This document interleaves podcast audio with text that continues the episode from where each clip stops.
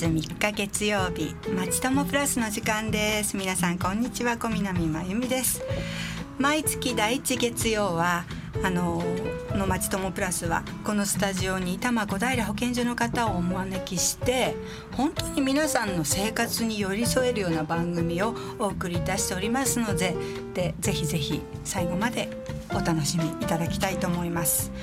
なんか台風来ますよね。関東直撃はないみたいだけど本当に明日のちょっと午後ぐらいから雨や風がひどくなるのではないかと思いますので皆さん皆さんあの気をつけてお過ごしください。そしてまずはまたそれが終わると残暑の日々厳しい日が続くようです。今年は猛暑でね本当に暑い日が多くて食欲が出なくて夏バテしてしまったなっていう方もいらっしゃるのではないでしょうか。私は食欲はありました。さてさて。多摩小平保健所で9月を目覚ましスイッチ朝ごはん月間と位置づけて食生活改善に向けた普及啓発を実施しています。今日は食からの健康づくりをテーマに多摩小平保健所の管理栄養士村松愛美さんをスタジオにお招きしております。村松さんこんにちは。こんにちは。ね可愛い声でしょ？あの見た目もとっても可愛いの。ねこれからあのお話をいろいろ伺っていきたいと思いますのでどうぞよろしくお願いいたします。お願いします。はい。今月は目覚ましスイッチ朝ごはん月間ということですがなんかすごいこう語呂がいいっていうか弾むような感じですけどこれはどんな月間なんですか？はい。地域住民の皆さんがうん。健康的な食生活を送れるよう、はい。たっぷり野菜、しっかり朝食をテーマに、うん。保健所及び管内の小平市、東村山市、清瀬市、東久留米市、西東京市の5市では、うん。平成22年から毎年9月を目覚ましスイッチ朝ごはん月間と位置づけ普及啓発に取り組んでいます。はい。その普及啓発に取り組んでいらっしゃるということですけどもその取り組み自体はどんな取り組みなんですか？保健所及び管内5市では、うん。地域住民の皆さんの食生活や生活習慣の改善につながる情報として、はい。ポスターなどをて展示しています、はい。また保育園小中学校では給食だよりに掲載するなど、うん5市全体で野菜と朝食の重要性などについて普及啓発をしていますあなるほどじゃあ保育園のお子さんとか小中学校のお子さんがいらっしゃる親御さんっていうかご家庭では結構あのずっとやってるってことで周知されてるのかもしれませんよね。それで目覚ましスイッチ朝ごはん月間を始めた理由っていうのはどんな感じなんですか？都民の朝食の欠食率が高いことや、野菜の摂取量が目標量に達していないことから、ん。生活習慣を改善するために市や学校保育園と連携して取り組みを始めました。はいなるほど。わかりました。都民の朝食の欠食率が高いっていうことでしたけれどもどのくらいの方が朝ごはんを食べていないんですか？平成28年、東京都民の健康栄養状況によると、はい。男性は6人に1人女性は8人に1人が朝食を欠食しています、この欠食とは食事をしなかったことに加えて、うん。サプリメントや栄養ドリンク、お菓子や果物牛乳などの乳製品のみを食べたり飲んだりした場合も含みます。世代別に見ると男性女性ともに20歳代が最も欠食率が高く男性は2人に1人女性では3人に1人が欠食しています。あ本当だ。平均に比べて20代の人って多いんですね。あ朝ごはん本当食べていらっしゃらない方。それでもまあ他の年代でもいらっしゃるということですよね。あのリスナーの方から質問が来てるんですけれども夫が朝は食欲がないからと朝食を食べません。無理して食べてもらうのも良くないかなと思い何も食べないまま仕事に出かけてしまいます。体に悪いんでしょうかって。これ新婚のね女性からのメール。ということなんですけれども気になりますよね。こう生活習慣の違う2人が結婚して初めて一緒に食生活を共にする時に何か押し付けてもいいのかどうしようかなんて考えますよね。可愛いですよね。朝ごはんは食べた方がいいんでしょうか。朝ごはんはぜひ食べるようにしましょう、はい、朝ごはんには主に3つの働きがあります、はい、1つ目は脳にエネルギーを補給します、うん、脳は私たちが寝ている間にもエネルギーを使っているので朝はエネルギーが不足した状態となっています、はい、朝ごはんを食べると脳にエネルギーが補われ集中力や記憶力のアップにつながります。2つ目は体のリズムを整えます、はいうん、朝ごはんを食べると脳だけでなく体中にエネルギーが行き渡るので、はい、午前中からしっかりと活動できる状態になります、はい、また胃や腸が刺激されて排便が促されます、うん、3つ目は体温を上げます、はい、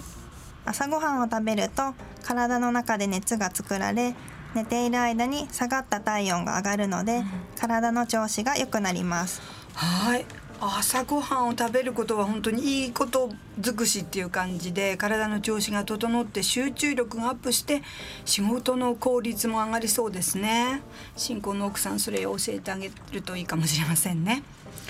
で朝ごはんを食べないことで体に悪いよっていうことはあるんですか？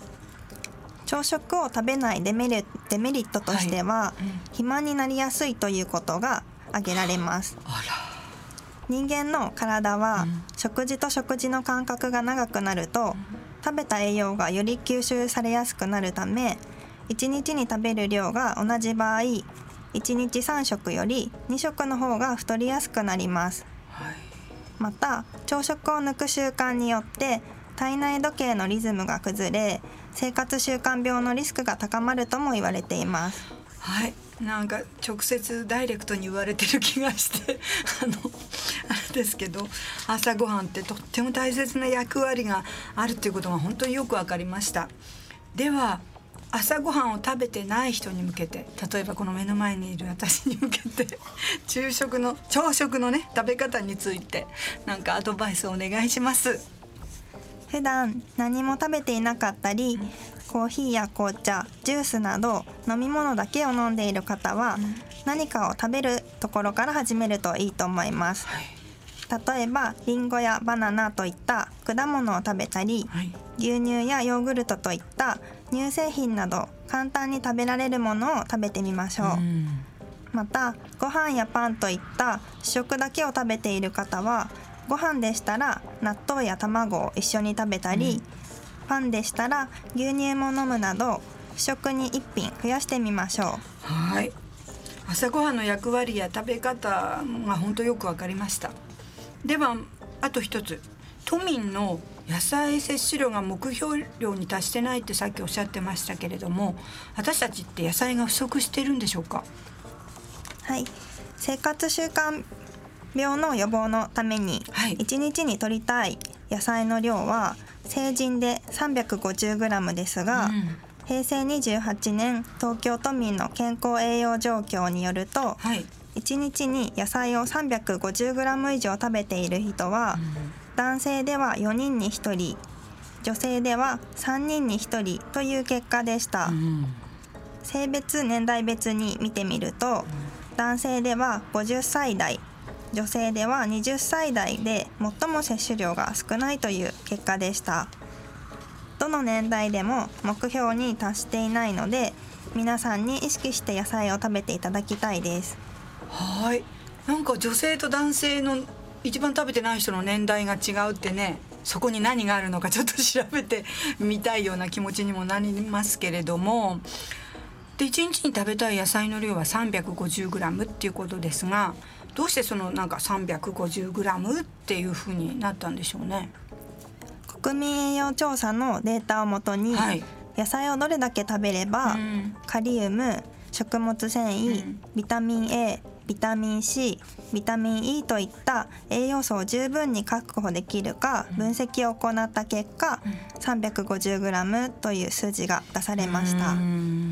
野菜をしっかりと食べることは高血圧や糖尿病などの予防にも役立つと報告されています。なるほど。生活習慣予防予防病の予防のためにね野菜を 350g 食べることが大切だと分かったんですけれども分かんないのが具体的にはどのくらいの量なのかということとあと野菜っていろんな種類があると思うんですけどもあの何でもいいんですか？なん何でもいいというか 350g の内訳に決まりはないんですけれども、はい、野菜それぞれいろんな栄養が含まれているので、はい、バランスよくいろんな種類を食べるといいと思います。はい、わかりました。はい。で量はどんな感じですか？目安目安としては。量は生野菜の場合は、うん、両手に1杯が 350g の目安です。はい、はあ、結構。はい、うん、調理済みの料理の目安としては、はい例えば定食などについている小鉢のほうれん草のおひたし1皿がおよそ 70g です、うん、1日に小鉢を5皿食べると 350g となりますので目安にしてください。はい。5皿ですか。なんかそうやってパッてほうれん草5皿ってあるとなんかど食べれるのかなと思いますがいろいろとこう工夫して食べるといいってことですよね。でなんかちょっとハードルが高いかなと思うんですけどもじゃあそれを食べるためのなんかコツってありますか？350g の生野菜が両手に1杯と聞くと、うん、そんなにたくさん食べられないと思う方もいらっしゃいますが、はい、炒めたり、うん、茹でたり、うん、加熱するとかさが減るので、生野菜よりたくさん食べることができます。はい、味噌汁やスープなどの汁物を具沢山にすることもおすすめです、うん、忙しく時間がない時は乾燥野菜や冷凍野菜を使うこともいいと思います。なるほどね。乾燥乾燥野菜ね。で野菜が苦手なお子さんって結構たくさんいらっしゃると思うんですけどもその人に野菜を食べてもらうために何か工夫したら良いことってありますか？野菜が苦手なお子様には、調理方法を工夫してみてはいかがでしょうか、うん。ピーマンを細かく刻みハンバーグの具として使ったり、うん、人参をミキサーにかけ滑らかにしてホットケーキミックスに混ぜておやつとして食べてもいいと思います、うん、またお子様と一緒に野菜を育ててみたり収穫体験に出かけたり、うん、料理のお手伝いなので野菜に触れ合う機会を作ると苦手でも愛着を持ち美味しく食べることができます。なるほどね。なんか食育とか言われてますけどね、じゃあ忙しくて時間がなくってスーパーでおかずを買ったりとかお弁当購入してってたまにあると思うんですね。よくある方もいらっしゃるかもしれないけど。外食をするリスナーの方もやっぱりいらっしゃると思うんですね。そんな時に野菜をたっぷり食べる方法を気をつけることってありますか？自分で料理は作らないという方でもスーパーやコンビニでいろいろな種類のお惣菜が販売されているので上手に活用すれば野菜をたっぷり食べることができます。お弁当にはあまり野菜が入っていないこともあるのでそういう時は野菜のお惣菜を1品プラスしましょう。また外食をする時はパスタなどの単品メニューではサラダや野菜ソテーを一緒に注文したり丼物などには具に野菜が多く入ったものを選んでみてはいかがでしょうか、はい。うん、単品メニューではなく最初から野菜の小鉢がつく定食などセットメニューを選ぶようにするのもいいと思います、うん、また野菜メニュー店に行くこともおすすめします。あ多摩小平保健所で普及を進めてる野菜メニュー店ですねで私は知ってるんですけども まだご存知ない方にどんなお店なのか説明していただけますか？はい。野菜メニュー店は1食あたり 120g 以上の野菜を使用したメニューがあるお店のことです、うん、そのお店の野菜メニューを食べると1日の目標量である野菜 350g の3分の1を食べることができます。現在多摩小平保健所管内には80店舗あります。80店舗もあるんですか。じゃあそのお店の情報はどこでわかるんでしょうか。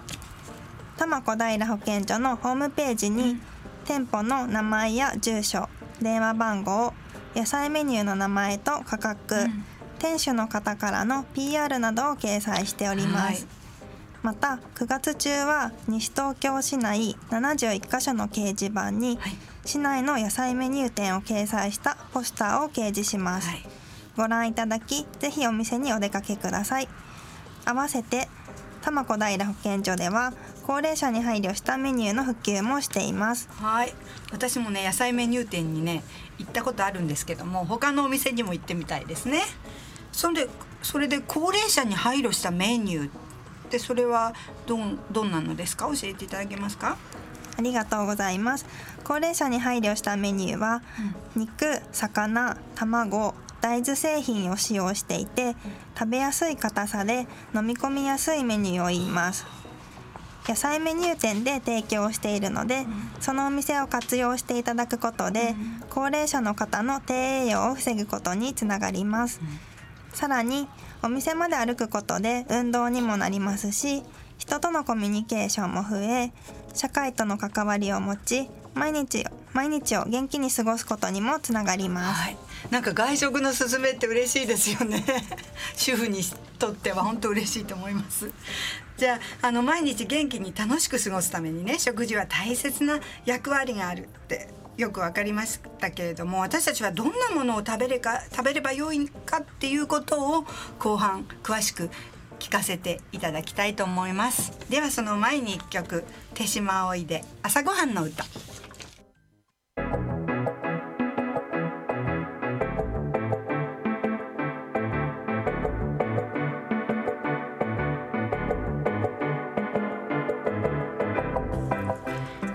はスタジオに多摩小平保健所の管理栄養士村松あゆみさんにあの来ていただいてご飯が大切なんだよっていうことをお話ししていただいておりますが後半もよろしくお願いいたします。では毎日元気に楽しく過ごすためにどのような食事を食べればいいんでしょうか？元気って大事ですよね。リスナーの方から2つ目の質問です。私は大食いです。よく腹8分目と言われますが8分目にするとすぐにお腹が空きます。食べる量は健康に栄養を期待してしまうもんなんですか？という質問が来ました。私の質問みたい。確かに腹8分目が良いってことは聞くんですけどどうですか？はい。食べ過ぎると太るということは皆さん簡単にイメージがつくかと思いますがいかがでしょうか？おっしゃる通りです。私もこれ以上食べたら太ってしまうからやめておこうと思うことはよくあります。本当によくあります。でも誘惑に負けてつい満腹になるまではあしんどいと思うまで食べてしまうこともありますが。腹8分目を意識して食事をするということはとてもいいことだと思います、はい満腹になるまで食事をすると摂取するエネルギーが多くなり、肥満の原因になります。また食べ過ぎは胃腸に負担をかけるという意味でも満腹の一歩手前でやめるということが大切です。一歩手前が分かればいいんだけど8分腹8分目っていうのは本当に重要なんですねそうですね。ご質問されたリスナーの方がどんな食事をどのように食べているかわからないのですが、うん。大食いとおっしゃる方は早食いをしている場合が多いです。早食いをすると満腹感を感じにくいため、はい。つい食べ過ぎてしまいます。うん。また通常食事をすることで血糖値が上がり2時間くらいかけてゆっくりと下がるのですが、ん早食いをすると血糖値が急激に上がります、急激に上がった血糖値に私たちの体は反応して今度は血糖値を急激に下げるように働きます。血糖値が下がると私たちはお腹が空いたと感じるので食事をしてそんなに時間が経っていなくて実際は満腹なのにお腹が空いたと脳が感じる場合があります。なんか今のすんごい理解できた、なんか自分のあのーメカニズムが すごいよくわかりました。本当にお礼言いたいありがとうございます。ね実際はねお腹が空いてない空腹でないのに脳が勘違いをしてお腹が空いたって感じることがあるっていうことなんですね。ですので、うん。食べ過ぎを防ぐためにはゆっくりよく噛んで食べましょう。はい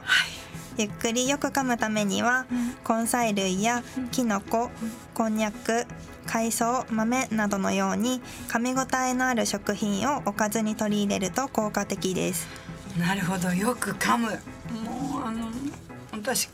今日から今日の昼ご飯からまだ昼ご飯食べてないのでよく噛みます。それでは3つ目の最後の質問なんですけれども糖質オフダイエットをしようと思っています糖質を全く取らなくなってもいいんでしょうか？糖質オフダイエットよく聞きますよね。そういう質問ですけれどもいかがですか？まず糖質とはどのような栄養素かということについてお話ししたいと思います、はい、糖質とは炭水化物から食物繊維を除いたものです。糖質は体内で吸収され活動するためのエネルギー源となる栄養素です、野菜砂糖などの甘いものを思い浮かべる方も多いかもしれませんが、甘いものだけでなくご飯や芋に含まれるでんぷんも糖質の仲間です。糖質は特に脳の主な主なエネルギー源です。不足が続くと体力が低下し、疲れやすくなりふらつくなど生活に支障をきたしますさらに糖質を全く取らないとなると意識障害などが起こることがあります。うわそれは怖いですね。糖質を全く取らないのは体に良くないっていうことですね。糖質はとても大切な栄養素です、はい、しかし取りすぎると肥満や生活習慣病を招く恐れがあります、はい、取りすぎに気をつけて適量を取ることを心がけたいですね、はいダイエットのために主食を食べないという方もいらっしゃいますが、毎食茶碗に軽く1杯程度は食べるようにしましょう。また普段何気なく飲んでいる缶コーヒーやジューススポーツドリンクなどには糖質が多く含まれているので摂りすぎないように気をつけましょう。はいわかりましたねまだこれからも暑い日が多いので水分補給は本当に大切ですけれども甘い飲み物の飲み過ぎには気をつけないといけませんね。本日は食からの健康づくりをテーマにたたっぷり野菜しっかり朝食についてのお話を伺いました。ね、9月に入ったとはいえこの台風が終わるとまだまだ暑さが続くようです。規則正しい生活を心がけ朝食と野菜をしっかり食べて毎日を元気に過ごしましょう。ラマスありがとうございました。ありがとうございました。さてさて来月は虐待防止月間ということでこの時間では小平児童相談所の方をお招きしてお話を伺います。11月は冬場の食中毒予防ということです。えっと冬場の食中毒ってねあの夏と思いがちですけれども冬場にも食中毒がある。質問がいやご相談がおありの方は FM 西東京の方までどうぞお寄せください。あのね答えていただきたいと思います。はい今日は私にとってとてもためになる時間でございました。お聞きのリスナーの方々も心に刻んで これから夏バテね夏バテって終わってから来るって言いますからあの夏バテしないように元気に過ごしていきましょう。ありがとうございました。では一曲曲をお聴き聴き一緒に聴きながらお別れしたいと思います。ラマさん本当ありがとうございました。ラッドウィンプスで何でもないや。ではさようなら。